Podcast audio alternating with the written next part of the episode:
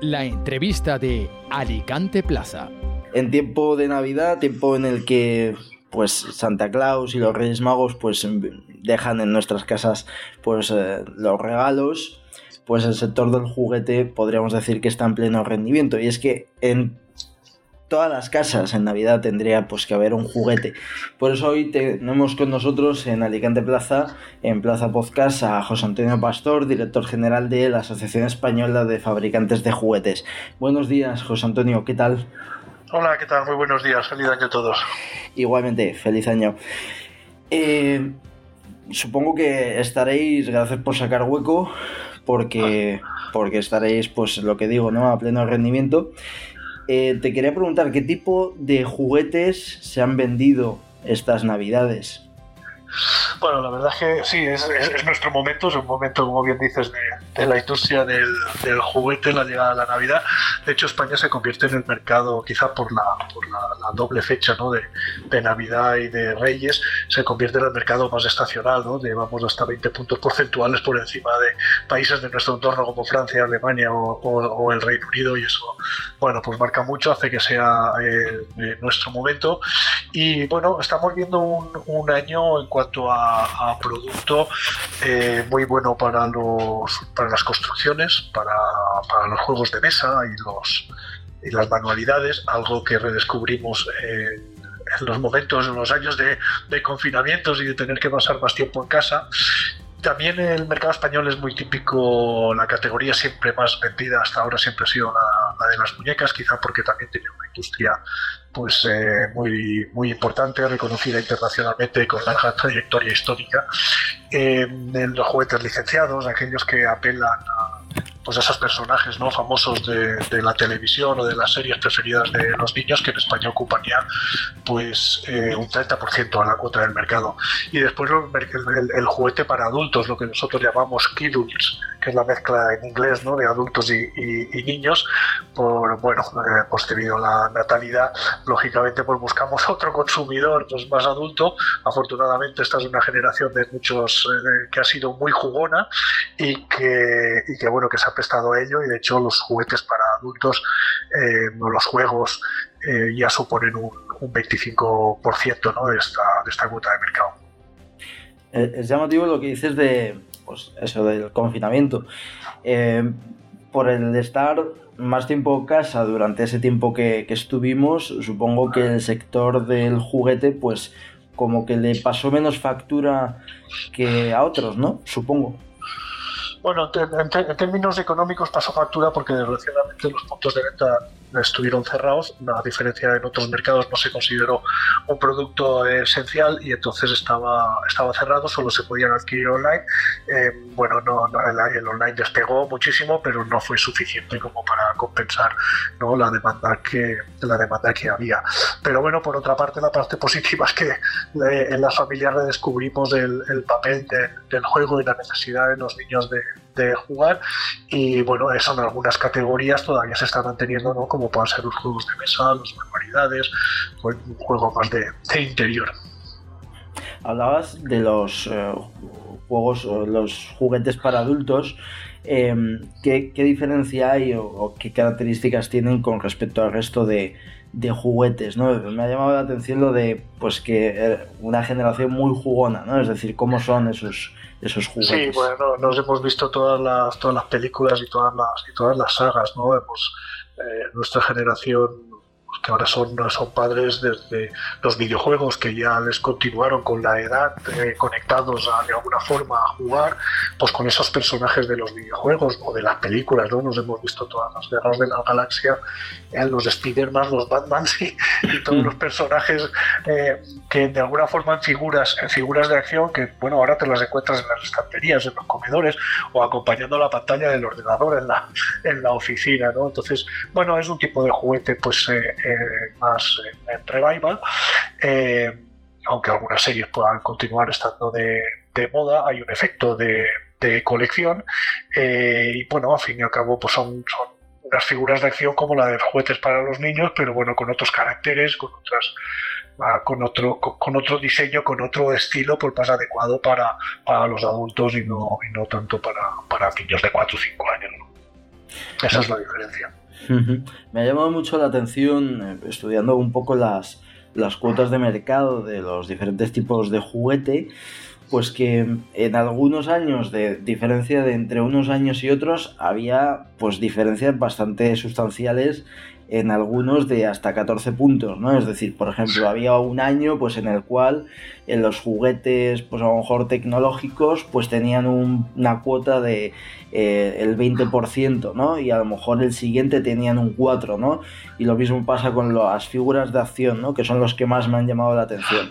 ¿A qué se debe esa variación? Es decir, ¿por qué un año se consume más o menos de forma tan, tan grande?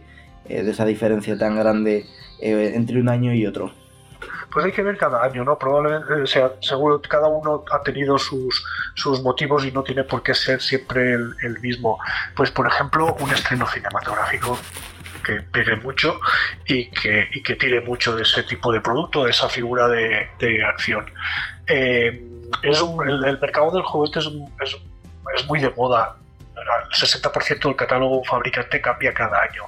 Eh, y ahí, pues, eh, y el juego sobre todo es imitación, con lo cual, bueno, pues un año en que entran las tablets en los hogares, los niños la quieren reproducir en el juego, empiezan a aparecer tablets de juguete para que los niños jueguen y ese año eh, produce un boom que después el año siguiente no es tanto, porque bueno, el niño durante unos años se mantiene en un rango de edad que el producto pueda ser el mismo, ¿no? Pues, de 5 a 7, pues está ahí, o de 4 a 7, pues puede estar ahí 3, 4 años, ¿vale? Que si ya tiene la tablet de juguete ya la tiene.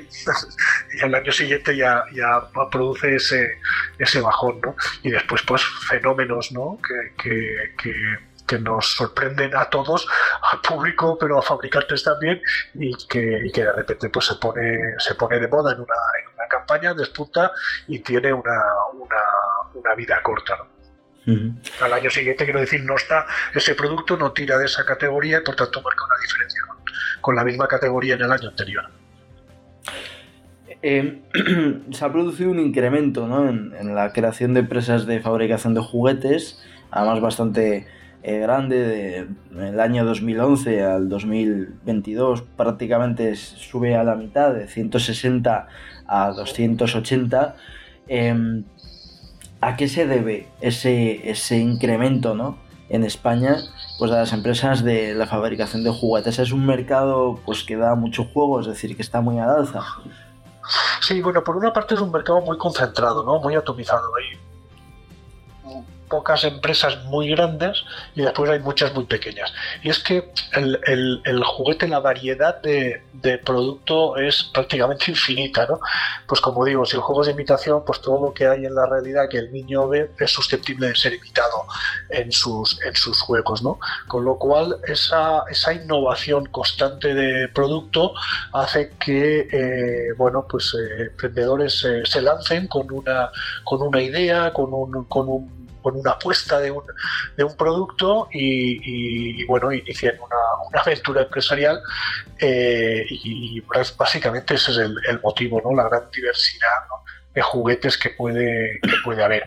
Hay unos que son de, consumo masivo, que podamos decir son las grandes marcas, pero después siempre queda mucho espacio para, para innovaciones eh, que este sector se presta mucho.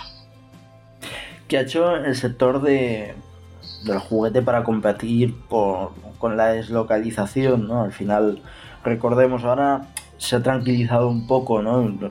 Corrígeme si me equivoco tú que lo, ves más desde dentro, pero cuando llegó pues el mercado chino, cuando empezó a abrirse al mundo, ¿no?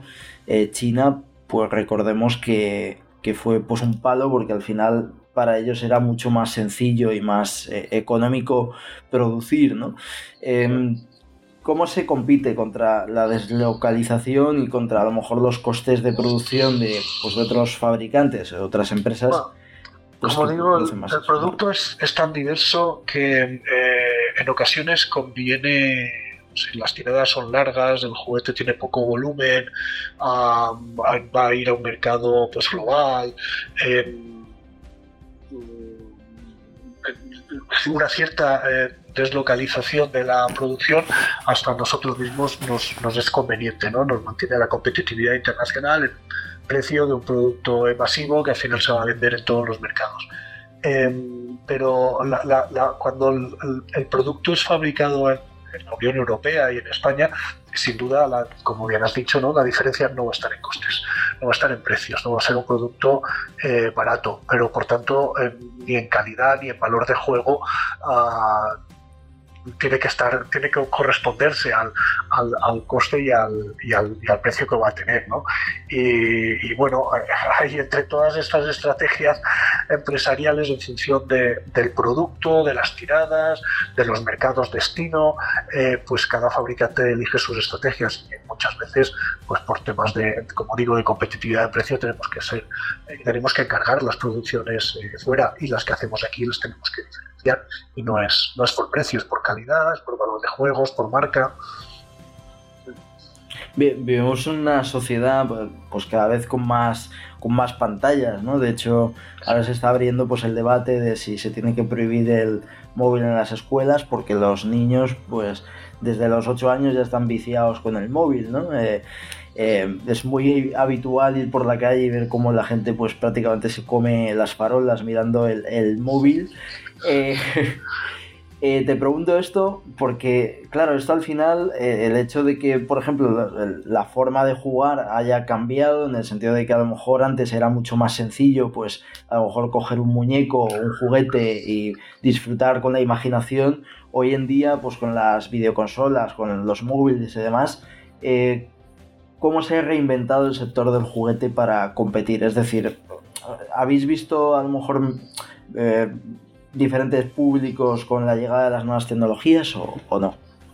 Sí, esto, los americanos, el tema de las pantallas en los niños y, el tipo de juego, eh, lógicamente si se lo dedicas a las pantallas, pues no se lo dedicamos a otras cosas, entre ellos podría ser el, el juego. No entro ya con, bueno, toda la parte de especialistas del mundo de la infancia, con los efectos como perniciosos o perjudiciales ¿no? que pueda tener el excesivo uso de pantallas como la adicción o como el sedentarismo, como el aislamiento, cosas de esas no, no voy a entrar, pero esto ya los anglosajones lo acuñaron con el término en inglés de kids gets older younger, es que los niños se hacen adultos a edades cada vez más tempranas, ¿no? Entonces, de alguna forma pierdes el, consumidor eh, a no ser que evoluciones el, producto y lo acompañes. ¿no? Pues, eh, por ejemplo, incorporando la tecnología en el, producto y, por tanto, convirtiendo el, producto en, apto para eh, edades superiores ¿no? a las que inicialmente estaba destinado. Esto, como digo, pues nos ha ayudado muchísimo la, la tecnología cómo se puede integrar lo que dices, ¿no? Integrar pues la tecnología a los juguetes, ¿no? No sé si podrías ponernos un ejemplo para que nos ilustremos. Pues eh, bueno, eh, de forma sencilla, por ejemplo, se han trasladado juegos eh, eh, tradicionales o clásicos al mundo de las pantallas, al mundo del. Y después han conseguido eh, personajes del mundo del videojuego eh, trasladarlo a, los juguetes. Y en cuanto a aplicación de tecnología, pues un, juego de mesa se puede convertir en tres dimensiones.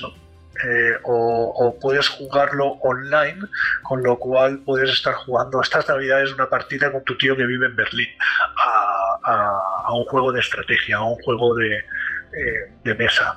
Eh, la conectividad a Internet, eh, los Bluetooth, los USBs, el, poder adaptar software a, no sé, por ejemplo, los juguetes de construcción, el, construir robots, ¿no? hacer robótica, programarlos, en fin, toda esa, esa, tecnología es la que cuando se nos pone al, al, alcance en términos de costes para mantener los precios que el juguete necesita o creemos conveniente, pues lo incorporamos para, para, para aumentar el valor de, el valor de juego. ¿no?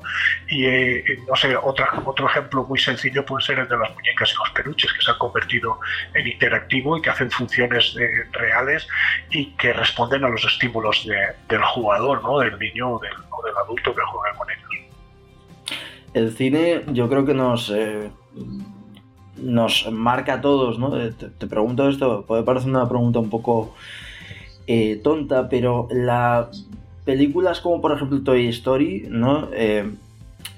suponen un poco como una especie de, pues de, de campaña, ¿no? Para que la gente compre juguetes, es decir, que, que ha marcado, digamos, a generación para que a lo mejor pues compren más juguetes de lo que a lo mejor iban a comprar o, o no. Sí, bueno, Toy Story es un caso muy particular, ¿no? Porque apela al valor de, de, de, juego y a lo fundamental que es el juego en la, en la infancia, ¿no? Para el desarrollo sano de las, de las personas, de los niños. Y ese es un, un, caso particular que sí que traía un mensaje muy general, ¿no? De, bondad hacia, hacia el juego. Pero después eh, eh, el, el, impacto es de, cualquier película o serie, no sé, eh, los Disney, eh, trasladarlos a los muñecas o a, o a, los juguetes, pues es un, es un clásico, ¿no? Los Warner, los, como te decía antes, las, las guerras de las galaxias o, o, los Spider-Man o los Batman, o incluso algunas, algunas eh, jugueteras han hecho sus propias producciones, ¿no? Como Hasbro o Mattel, con recientemente con Barbie eh, y, lógicamente eso tira de, del producto, claro. De hecho, el producto licenciado, el producto que, que proviene con, con, estas imágenes que vienen del mundo audiovisual, tiene una cuota de mercado del 30% en España, ¿eh? es una de las cuotas más altas de, la Unión Europea. Eh, ¿qué, ¿qué, variaciones eh, hablábamos antes, ¿no? De, pues, de los nuevos eh, las nuevas tecnologías, de lo que se adapta, ¿no? Antes hablábamos pues de pues de los de los juguetes para, para gente mayor, ¿no? Para adultos. ¿Qué variaciones ha habido en la demanda de tipos de juguetes? Es decir, ¿ha habido juguetes que durante una temporada o durante un tiempo tenían éxito y ahora pues, prácticamente pues, han sido juguetes rotos? Um, bueno, siempre los hay, ¿no? Como digo, es que, es que cada año es totalmente diferente. Desde, desde el momento que el 60% del catálogo fabricante cada año es diferente, pues, pues, pues la respuesta del mercado es, es, es esa, ¿no? Es, esa diferencia. No sé, recuerdo hace uno, unos años. Eh, cuando a poco ya en la, en la asociación, debía ser el 94, 96, se pusieron de moda el monopatín. Los había para adultos, los había para pequeños y eran una, locura el tema de los monopatines. En dos años pues volvió a la, a la, normalidad. Es un juguete que ha estado siempre, toda la vida, el monopatín, pues unos años despuntó. No, no sé bien por qué, supongo que por, por temas de movilidad, ¿no? Empezó los adultos a utilizar el monopatín y el niño, pues como digo, lo reproduce en sus, en sus juegos, ¿no? Y después, después de ese boom, ¿no? Pues vuelve a la normalidad, pasa a la categoría de, de muñecas periódicamente, cada 3-4 años hay un boom de una muñeca que, que, que se sale, eh, tira de la categoría y después vuelve a una, a una cierta estabilidad, ¿no? Porque fíjate, a, a, a esas modas está el, el, está la base del producto, que es el tipo de juego. Es decir, jugar con una muñeca es jugar con una muñeca. Puedes querer en un momento determinado demandar una en concreta porque se ha puesto de moda, pero jugar a cunar un bebé o a cuidar un bebé es, es, es igual, independientemente de, de, de, del producto, ¿no? de la marca eh, que corresponde al juego, con muñecas o con peluches es un juego de afectividad, es un juego de imitación, tiene su rango de edad al que, al que va principalmente dirigido, no sé que ya se convierta por una cosa de decoración o coleccionables, pero lo que era el juego para los 3, 4 años con un peluche, con una muñeca es, es el que es. ¿vale? Ahora después, pues sí, un año se puede poner eh, de moda una, una marca, una buena campaña, una buena estrategia de marketing, de comunicación, eh, con su apelación a, pues, pues algún valor ¿no? de la actualidad trasladado al producto que lo haga más notorio y, y, eso tira, tira, tira de ese producto concreto de ese, ese año. Pero después, eh, si, sacas las medias de las categorías, son bastante estables. Uh -huh. eh, vamos a ponernos un poco nostálgicos, seguro que alguno se, se, acordará de alguno de los juguetes que vas a mencionar. ¿Qué juguetes eh, no pasan de moda? ¿Cuáles son los clásicos y los que permanecen siempre? La bicicleta, el balón, muñeco, peluche, los genéricos, después cada uno recordará el suyo, ¿no? Y lo, lo bueno que tiene el juguete es que, aunque nos hacemos adultos es un recuerdo que nos acompaña de nuestra infancia. ¿Qué juguete jugábamos? ¿Qué, juguetes ¿no? nos acompañaron en, nuestra infancia. Aunque nos hacemos adultos, seguimos manteniendo ese recuerdo del juego y del juguete ligado a, a, la infancia. Eso hace, bueno, pues de esta industria algo especial, ¿no? aunque es pequeña en términos económicos, ¿no? en cuanto a Producto Interior Bruto, pero después la hace muy, la hace muy especial. Hablabas antes de, la, anterior pregunta, ¿no? Hablabas antes pues de una campaña de que a lo mejor pues tiene pues eh, y un juguete surge, ¿no? Eh, y ahora hablábamos de los clásicos, ¿no? ¿Qué cualidades tiene que tener pues un juguete o, qué tipo de juguete tiene que ser para que pues sea como los que has mencionado, ¿no? Sí que es verdad que algunos son pues unos clásicos y siempre se usan, ¿no? Como es el balón y la bicicleta, ¿no? Pero ¿qué, qué cualidades tiene a lo mejor un juguete, ahora no me viene ninguno a la cabeza, que a lo mejor otro pues no, no tiene y, queda obsoleto. Es decir, ¿qué tiene que tener un juguete para que el tiempo no haga que pase de moda? Pues, el, secreto, la fórmula no la tenemos, ¿no? Porque si la tuviésemos no fallaríamos. Y desgraciadamente esto no, no, no, es, no, es así, ¿no? Hay muchas novedades que lanzan al mercado que a veces pues, no, no son aceptadas, ¿no? hay empresas que acaban cerrando. En fin, eh, eh, claro, esto es el mundo de la, de la empresa y la, la, receta segura no, no hay. Se trata de tomar, de tomar riesgos, de calcularlos, de, tener una buena estrategia y de, al final tener el, el éxito. Pero yo yo, sí que creo que ninguno de los juguetes que han sido un clásico ah, dejaba de tener valor de juego. Es decir, tiene que tener un, valor el jugar con ello. O es divertido, o es emocionante, o, te emociona, te hace, te hace tener un vínculo especial con, con ese juguete. Ahí los peluches de las muñecas tienen mucho, que, tienen mucho que decir, ¿no? Pero, no sé, tiene que tener algo de magia. No sé, porque es un clásico pompero que hace simples pompas de jabón. Tiene su magia.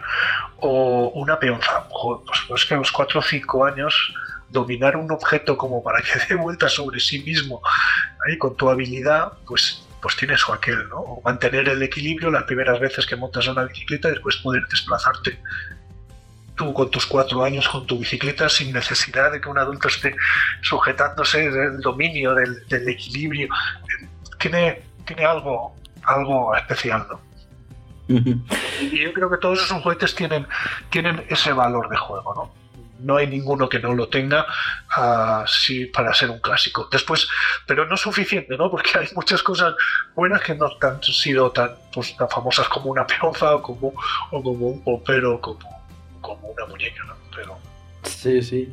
Pues José Antonio, muchísimas gracias. Eh, yo creo que a mí me ha pasado y yo creo que a los oyentes también, pues, pues he vuelto a ser un poco otra vez niño, ¿no? Eh, recordando tantos juguetes y demás, así que ha sido un placer. Muchas gracias.